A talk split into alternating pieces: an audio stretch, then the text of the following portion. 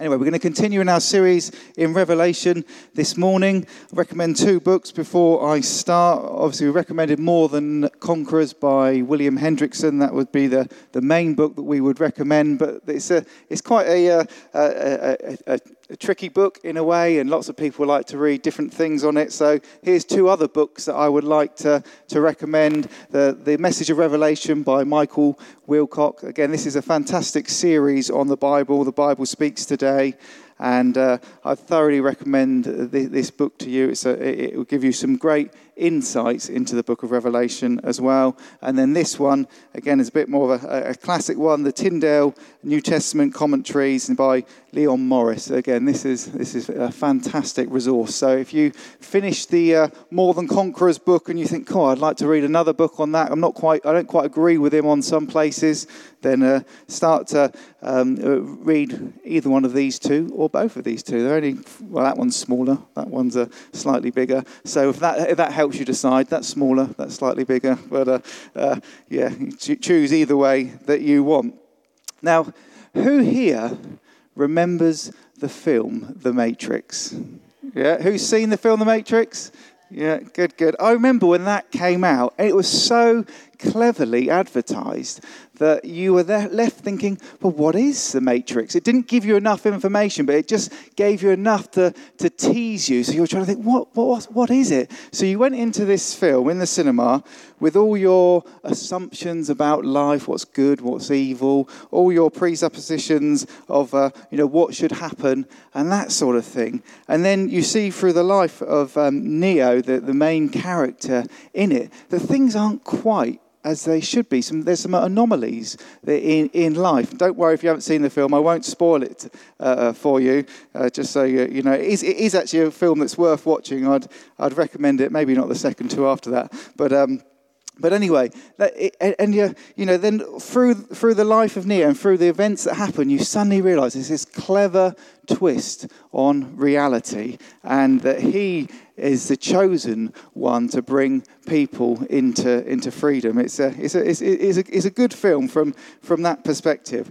And uh, yeah, I'd, uh, if you want to watch it, I'd, uh, I'd recommend that. Today, as we look at Revelation chapter 10, verses 1 to 11, 14, we come to a part in Scripture where what many theologians say is one of the most difficult parts of uh, Scripture to interpret. So please uh, give me a lot of grace as I, uh, as I, I, I, speak about that.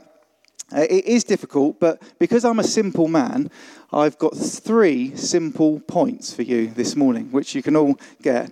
There's things that we know, there's things that we don't know, and there's things that we're called to do. You got it? There's things, I'll reverse the order because this is the order I've got them in in my notes. There's things we don't know, there's things we know, and there's things that we're called to do. That's what we're going to look at today as we look at the passage. So I'm going to invite Judith up, who's going to read uh, for us Revelation chapter 10, verses uh, 1 to 11, 14. If you want to use this microphone here.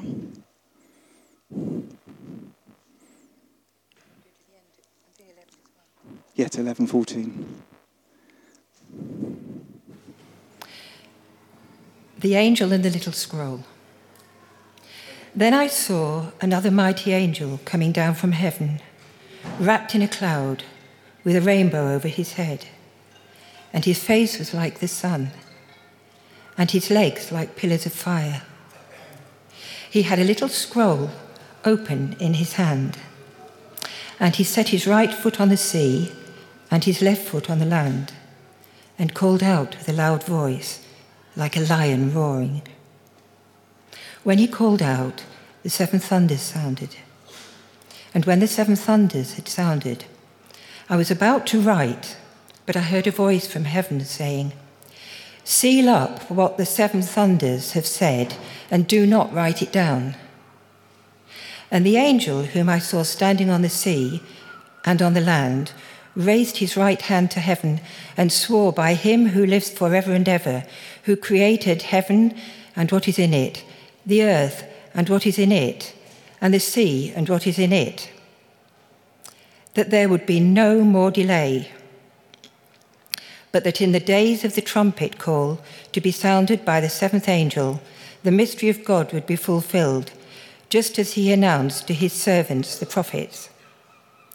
Then the voice that I had heard from heaven spoke to me again, saying, Go, take the scroll that is open in the hand of the angel who is standing on the sea and on the land. So I went to the angel and told him to give me the little scroll. And he said to me, Take and eat it. It will make your stomach bitter, but in your mouth it will be sweet as honey. And I took the little scroll from the hand of the angel and ate it. It was sweet as honey in my mouth, but when I had eaten it, my stomach was made bitter. And I was told, You must again prophesy about many peoples and nations and languages and kings. Then I was given a measuring rod like a staff, and I was told, Rise and measure the temple of God and the altar and those who worship there, but do not measure the court outside the temple. Leave that out, for it is given over to the nations, and they will trample the holy city for 42 months. And I will grant authority to my two witnesses, and they will prophesy for 1,260 days, clothed in sackcloth. These are the two olive trees and the two lampstands that stand before the Lord of the earth. And if anyone would harm them, fire pours from their mouth and consumes their foes. If anyone would harm them, this is how he is doomed to be killed and they have the power to shut the sky that no rain may fall during the days of their prophesying. And they have power over the waters to turn them into blood and to strike the earth with every kind of plague, as often as they desire. And when they have finished their testimony, the beast that rises from the bottomless pit will make war on them and conquer them and kill them. And their dead bodies will lie in the street of the great city that symbolically is called Sodom and Egypt, where their Lord was crucified. For three and a half days, some from the peoples and tribes and languages and nations will gaze at their dead bodies and refuse to let them be placed in a tomb. And those who dwell on the earth will rejoice over them and make merry and exchange presents, because these two prophets had been a torment to those who dwell on the earth.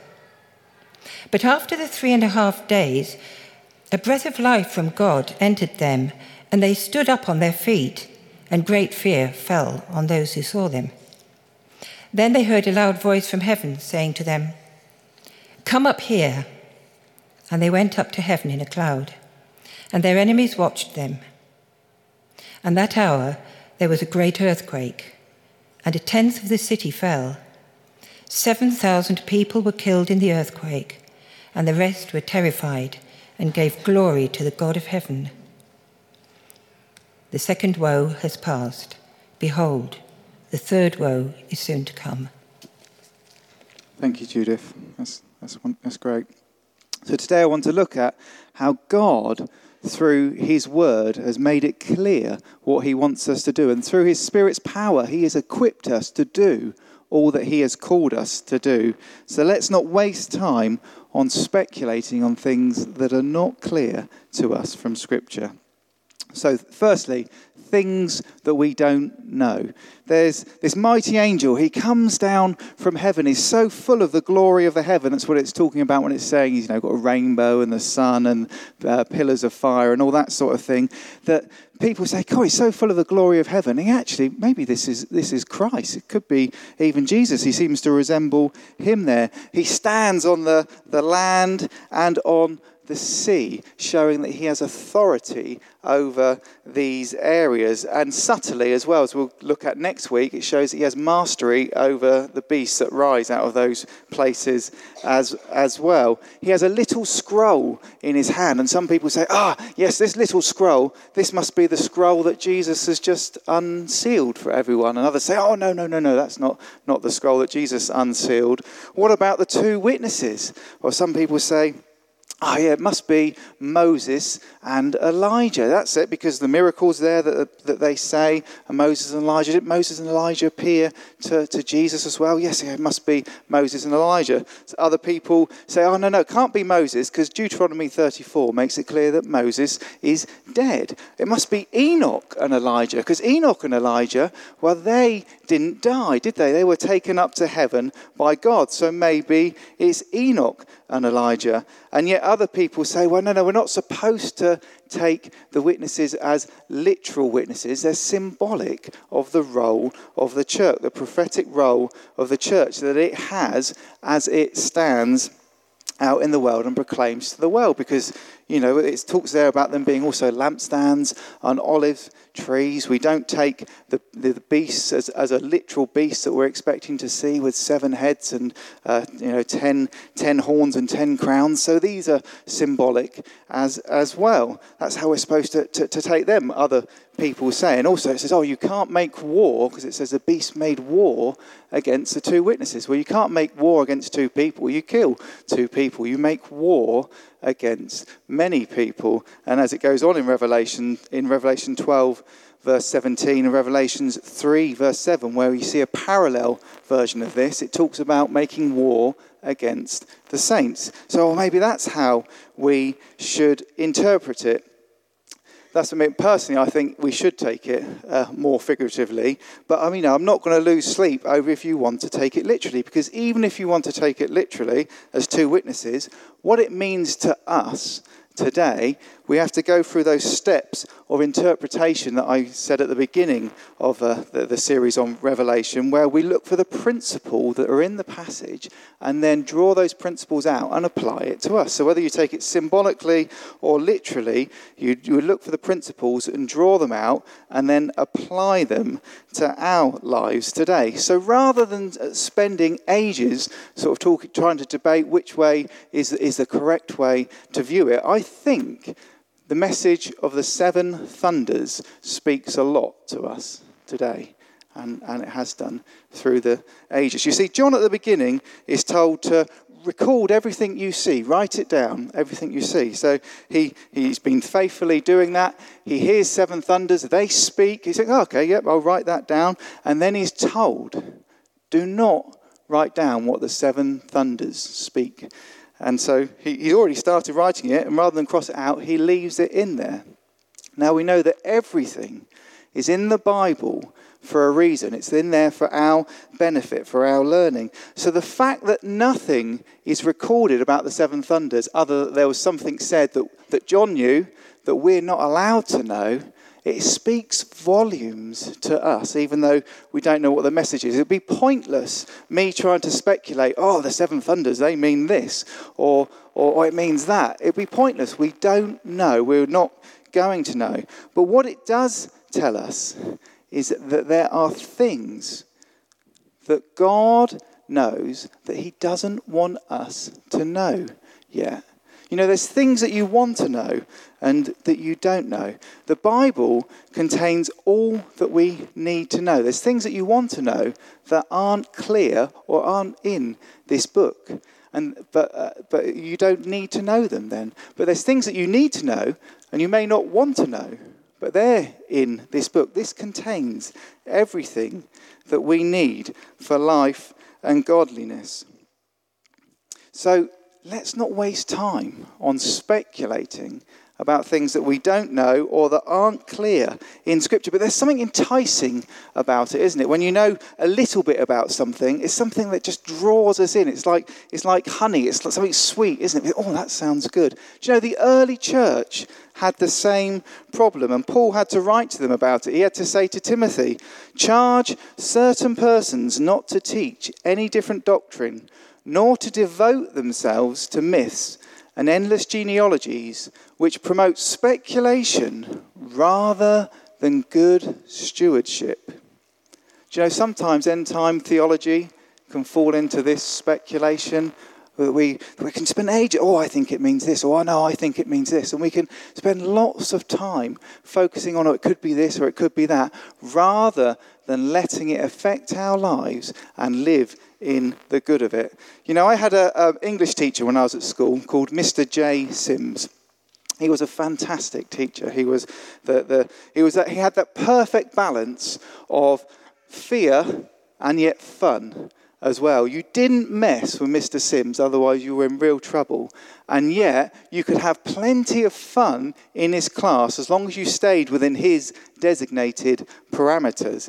He was, he was a great teacher, and he was probably one of the best teachers I, I, I had. And yet, he had one weakness. He had one chink in his armor, one Achilles heel, and that was ghosts and aliens and the unexplained and conspiracy theories. We could waste whole lessons talking about alien sightings and stuff like that. And if you got him started on it, uh, he, he, couldn't, he couldn't help himself. He knew he was supposed to be teaching something about grammar, but he'd just be drawn in to this story. So you can imagine what we as boys used to do we used to see how much of our English lesson we could talk about these mysteries uh, that, uh, that, that, are out there rather than learning. Now, the problem is, as you, as you look back, you realize actually time is only limited. And we wasted lots of time trying to talk about this stuff rather than it be about fruitful educational things that would have actually be- benefited us and our grades as well, which uh, I probably should have uh, done uh, a bit better. But, uh, but I was one of those ones desperate to try and get him to talk about something that, uh, that he shouldn't really have talked about. My friends, Ephesians chapter 5, verse 16 tells us make the best use of time that God has given you. Make the best use of time. We're called to be making the best use of the time He's given us. It's only limited. We only have this life. We only have one life this side of eternity to make that difference. And sadly, so many Christians, we can waste time speculating and talking about things. Oh, yes, it's about God stuff, so it must be important and yet we can, we can spend ages t- t- debating stuff that isn't clear in Scripture rather than focusing on the things that God has made clear and the things that He has called us to do. This verse that came in the Old Testament, is, you know, it's not a new problem, this. Moses said this verse, remember it, Deuteronomy 29, verse 29. It should be there, or come up on the, on the screen. The secret things belong to the Lord our God but the things that are revealed belong to us and to our children forever. Why? That we may do all the words of this law. You see, what's recorded in this book is not just supposed to be up here, although it needs to get up here, it's supposed to be lived out in our life. There's a God in heaven who is worthy of your worship in spirit and in truth. He's worthy of worship with your whole life. There's a world out there that is dying, that is hurting, and that needs to know the love of its Saviour, needs to know the good news of Jesus. And we are the ones that have been tasked to give it. So let's focus on what He has made clear and what He has called us to do, rather than spending ages speculating or debating with people about things that uh, that are not clear. Let the, let the, theologians do that. That's what God's called them to do. Just uh, let's get on with what He has called us to do. So, this mighty angel, my second point, there's things we know. This mighty angel comes along, radiating the glory of heaven. And he has in his hand a scroll, which may be the unsealed scroll, it may be another scroll, who cares? The message is clear in the passage. It goes on to tell us the purpose of that scroll. so John can eat it and that he can prophesy over the nations. There's going to be no more delay, the angel makes clear. You know, have to remember here, this passage comes in a bit of an interlude, doesn't it, between the sixth trumpet and the seventh trumpet, which Duncan covered last week. It's just the same as between the sixth seal and the seventh seal that I covered the week before that, that there, uh, there was an interlude as well, where there was the sealing, the counting of God's people. And we saw a little glimpse of the end time of what those people looked like. They looked like people from every tribe, every tongue, every nation was there. So, that, that, so in this interlude, John is told to take the scroll and to eat the scroll. It will taste sweet in his mouth, uh, in his mouth, and be bitter in his stomach, just like uh, Ezekiel. It's the same that happened to Ezekiel uh, years gone by. It represents something of the sweetness of the gospel message to the receiver, how it's good and it's, and it's sweet. And yet, as we try to live out the Christian life, we have to take up our cross and follow Jesus. It's hard work. The world didn't used to hate us, but the moment you become a Christian and live for God, the world hates you. And therefore, that's the, the, the bitterness of, uh, of the result of uh, receiving the gospel. John has to measure the temple.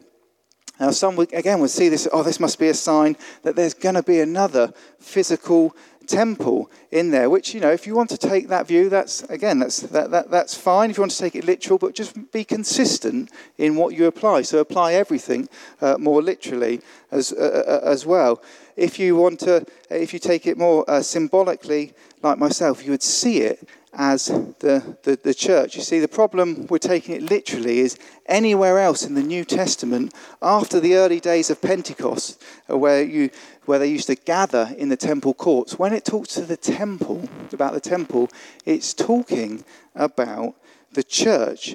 To the church, even when the glorious temple that Herod had made was still standing, it's referring to the church. You see, God isn't interested in stones, bricks, and mortar. He's interested in living stones, which is you and I, made up from every tribe, tongue, and nation, both Jew and Gentile, that are being built together into a temple for God. Ephesians chapter 2, verse 19 and 22 makes clear. And there's a number of other scriptures there where you can see it refers well, the temple is referring to, to us as, as believers. Anyway, whether you want to take it literally or not, the point uh, of the passage there is John is measuring the temple. Why is he measuring it? He's measuring it for the protection of that temple area. That's what the passage makes clear. He's looking for it speaks of protection. The nations are allowed to trample outside the temple area.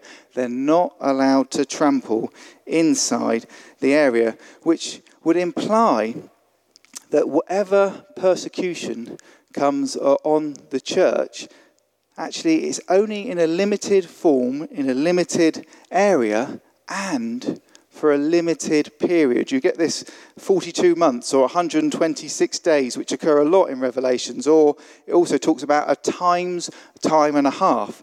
Basically, all of it is the same period. It's talking about a three and a half year period. That's what it's, that's what it's talking about. And it's from the book of Daniel, which is where we first see this phrase. Now, Daniel's prophecy was literally fulfilled in AD 60, uh, BC, sorry, 67 to uh, BC uh, to 164 BC when Antiochus Epiphanes he came along and he set up pagan worship in the temple, worship to Zeus, set up prostitution in the temple area. He literally desecrated uh, the, the, the, temple until the Maccabees rose up, fought, led a rebellion, and fought against him. So that was the literal fulfillment. Since then, I would say it's probably better to see it as a, as a symbol of a short period of time. And that they're suffering in, in that short period of time. And you're suffering not just because of the wickedness of man against the church, but because the devil and the demonic forces behind it are instigating, are spurring people on to cause chaos against the church, which is when you see this beast arise, or as he's called elsewhere, the Antichrist comes and he makes war against the church. He's the ultimate expression of, of evil.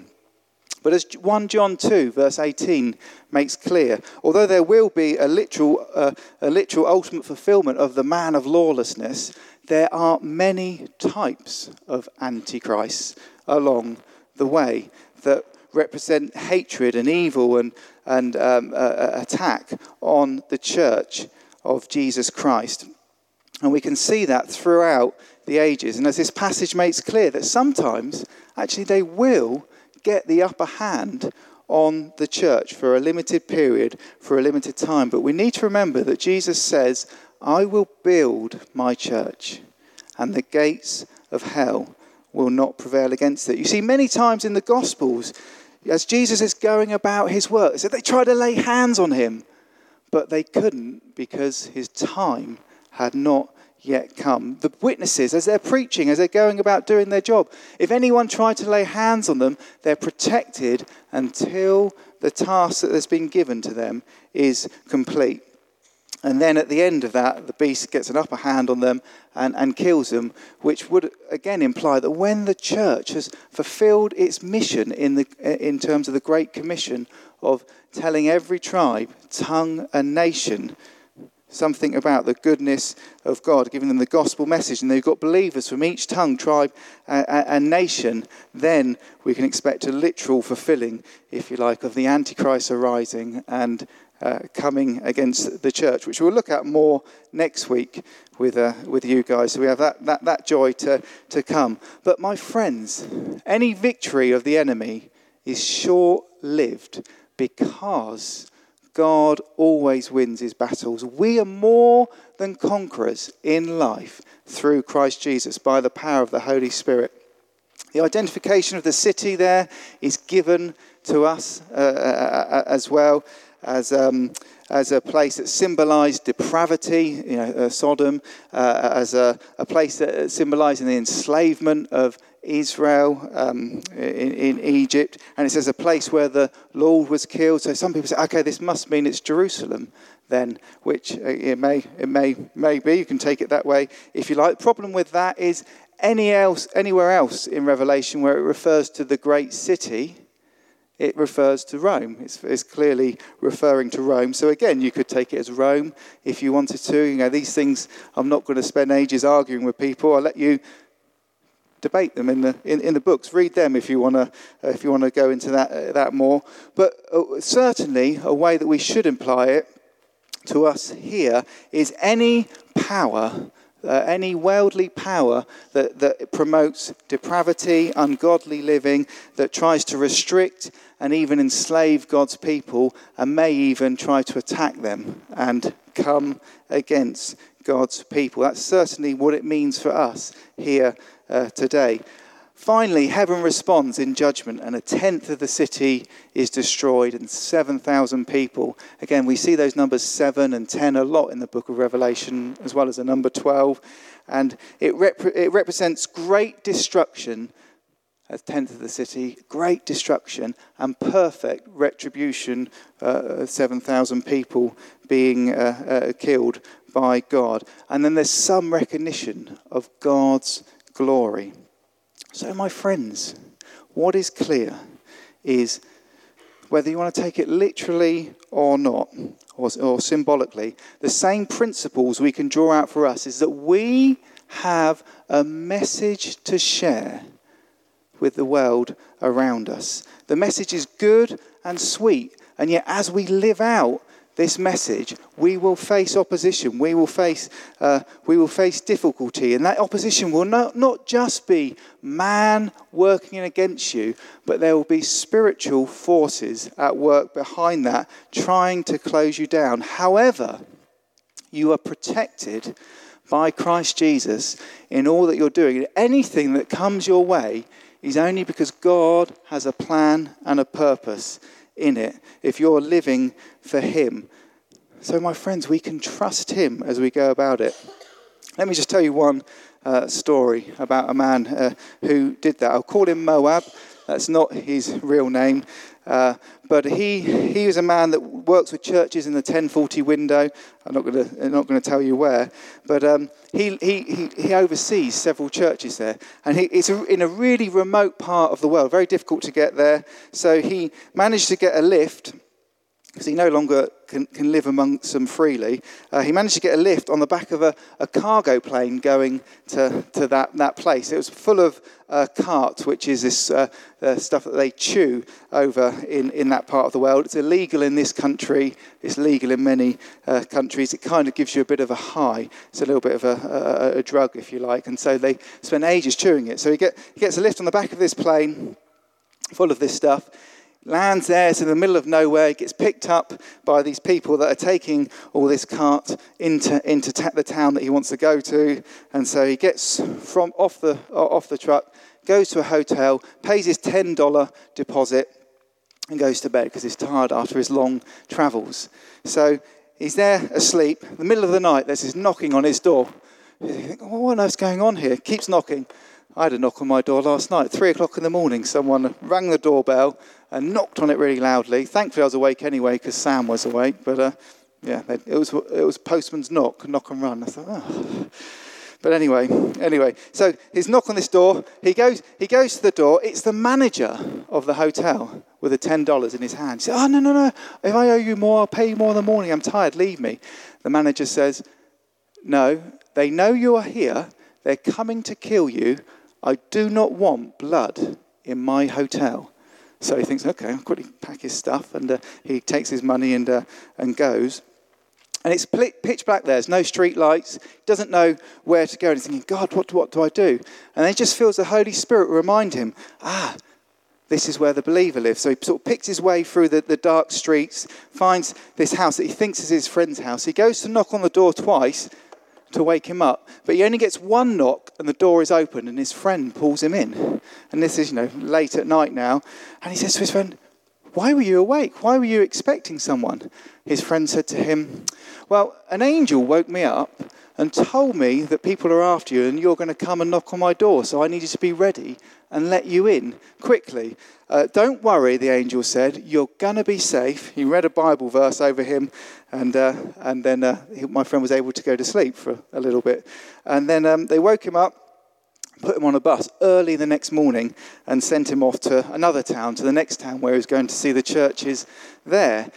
On the bus, he's listening to the radio, and in this part of the world, every now and then, this, this sort of a terrorist group um, have a little slot on the radio where they can tell the people what they're up to and who they're looking for and all that sort of thing. He hears his name mentioned. He says, Ah, Moab was spotted coming in on this plane and went to this town. He went to this hotel. However, we've lost him uh, at that hotel. If anyone knows his whereabouts, please, please let us know. And so he thinks, oh, God, they were, they were watching me. He goes to this next town and he's picked up by the church uh, sort of coordinator in that area who happens to be head of security for that particular region. And this man takes him off, takes him to the security headquarters in, in this place, which is where the underground church meet as well. So it's very bizarre going in there because they check as you walk in there, they sort of frisk you, make sure you haven't got any Bibles, make sure you haven't got any cameras, any note taking ability, so that if anyone was to burst into the meeting, there's no evidence of what, of what you're, you're doing. So he goes there. It's all, all done via the internet. And their, their, their sort of morning greeting isn't, hi, welcome here, the loser over here, that sort of thing. It's, if anything was to happen, this is how you delete these files, this is how you, re, you know, uh, remove that. That's their, their standard way of starting. So he's in the meeting sharing about the love of God. And uh, outside, just up the road, a bomb goes off, and then there's all this shooting. And so he's sort of ducking down like this, and the congregation is sitting there like you're sitting there as well, and uh, looking at him. And they said, Are you hurt? He said, No.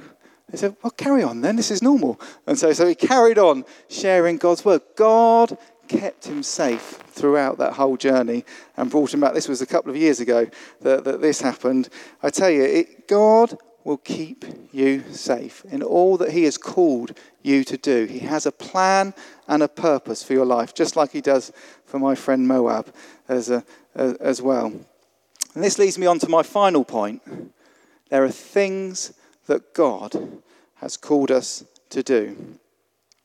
He has things planned for you and me. This passage, in this passage, there's a transition from John just receiving visions and recording things to being involved. He has to go and take the scroll, he has to eat the scroll, he has to prophesy over the nations. He has to measure the temple. John is included in, in the vision. Now, the two witnesses have to go out and they have to proclaim God's message to the nations. God has good works for you and me to do. But you know, so often we get distracted with things. Let me just give you a little illustration of what happens. I need a few volunteers that actually I primed, so they're not really volunteers. Becky, uh, Aaron, and Joel, if you'd like to come up here, please. You take your lightsaber. These lightsabers, they're lightsabers because they represent works of light. You can choose your, your colour, choose your colour. Okay, we, we've got the red ones. They're not, these are all goodies, these guys. Okay, so we'll, we'll go over here. Let's go over here. Can I borrow a microphone? Because I need a microphone for this in a minute. Okay, so they, these are goodies. And these are, these are works of light, good works, sharing the good news, that sort of thing. Okay, that's what these represent. I need a few more people that I've primed. Okay, Tom, Joe, uh, Joe even, sorry, and Mark. If you can come up here, that's great. You, well, you just sort of stand over there. That's great. Can you just um, can you just sign there, please, Tom? Thank you.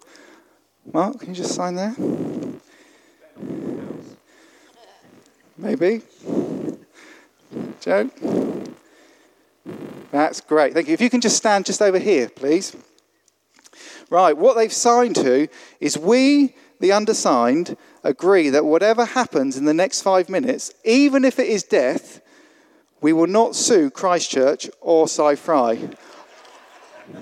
Got that in there, Phil. And oh, look, the small print. Phil, you'll like this. In fact, all our worldly possessions can be given over to Christchurch if we die. Great, great. Thanks, guys. That's very kind of you. Great. So, these, these guys you can see why I picked them in a minute. They represent demonic forces, okay? these are the forces of evil that are against us, and they're going to be they're going to be taunting these guys. They're going to be roaring at them and and uh, and all that sort of thing. But because I can't get these guys to sign because they're minors, you're not actually allowed to attack them because even if they signed it, we could get sued. So, okay, you're not allowed to attack them. You're not allowed to do anything. And when the, when you eventually die, die loudly. Okay. And die, you know, die dramatically. Okay? Good, good. Right, so we are we over here are the children of God, and we, we've got a job to do and we're called to do. And this this depicts often what can happen in church life. Okay.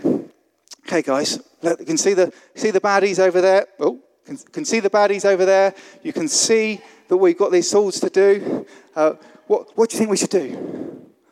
Um, attack him from behind. Attack him from behind. Oh yeah, I, I, I, think that too. I think maybe surprise is, is good as well. I think surprise. Well, well, I just think you know. I mean, look at them. They look mean. I think probably we should spend some time praying and. Uh, Have you seen Facebook recently? Uh, just, just, we're, we're some busy about here something. We, well, I've got just we should pray. Maybe pray in tongues for a bit and that sort of thing. Ah, da, da, da, da, da, da, da. And and I tell you what, let's do a Bible study as well before before we do it. Come on, why don't we just go and attack them? Just, we've got to be we've got to be prepared. We've got to be prepared. Let's let's spend some time thinking about it. What's what, what, what I just I just don't know. I mean, I think that one looks big. Maybe we should go for that one first, and maybe that one first. What about YouTube? Have you seen YouTube? There's a new video. What, what are you talking about? I don't know. There's a battle. Oh, look at that one. He's just oh, he's just over keen, isn't he? He's over keen. Oh, I mean, you shouldn't attack someone like that. The Bible says you attack someone. Oh, oh, he's done it. He's done the job. Thank you, guys. Thank you.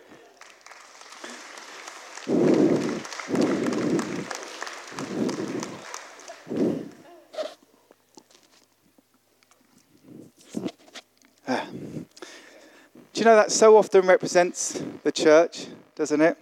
We've got a job that we're called to do. I wasn't knocking prayer or reading the Bible then, please don't hear what I'm not saying. But so often we can waste time just debating things, talking about even spiritual things because it's, that's holy, surely, than actually engaging in the battle. So often we can be distracted by Facebook, by social media, by Instagram, by the news. It could even be things like uh, playing games, gaming, or, or, or, sports, or, or visiting friends and having, having coffee with them. All these things are fine, by the way, in moderation.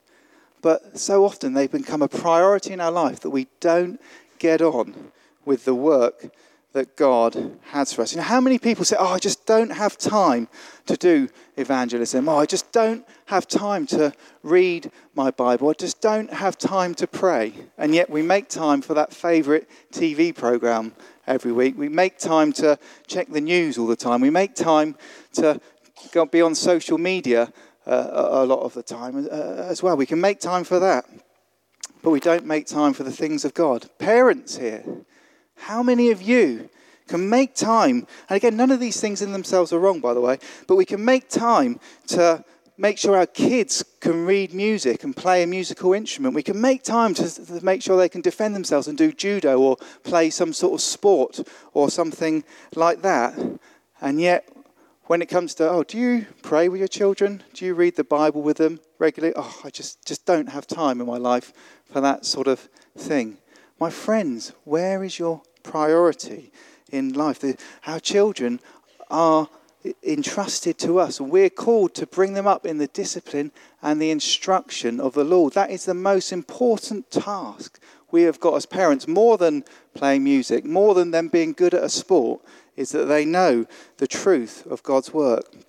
We're all called to be witnessing at school or witnessing in our workplace if we're past school age, like, you know, I'm a few years past it uh, now. We're all called to uh, be reaching out to our neighbours. They're not just optional extras for a few keenies. God has called all of us to be his witnesses. You know, Love Hailsham isn't just something I've put on for the keenies, it's supposed to be for all of us to get involved in going out and sharing something of the good news of Jesus Christ to the world out there. If you're, if you're worried, if you haven't done it before, I can put you with somebody who's done it before, who's, who, who's very uh, uh, uh, good at it. If, you're, if you think, no, I just couldn't speak to somebody, do you know, you could come and you can pray here. We have people that stay and pray here for the team that go out. You could even go out and do a prayer walk around the air if you wanted to. We have a team that go out litter picking whilst we're sharing out the love of God as well. So we're demonstrating something of the love of God.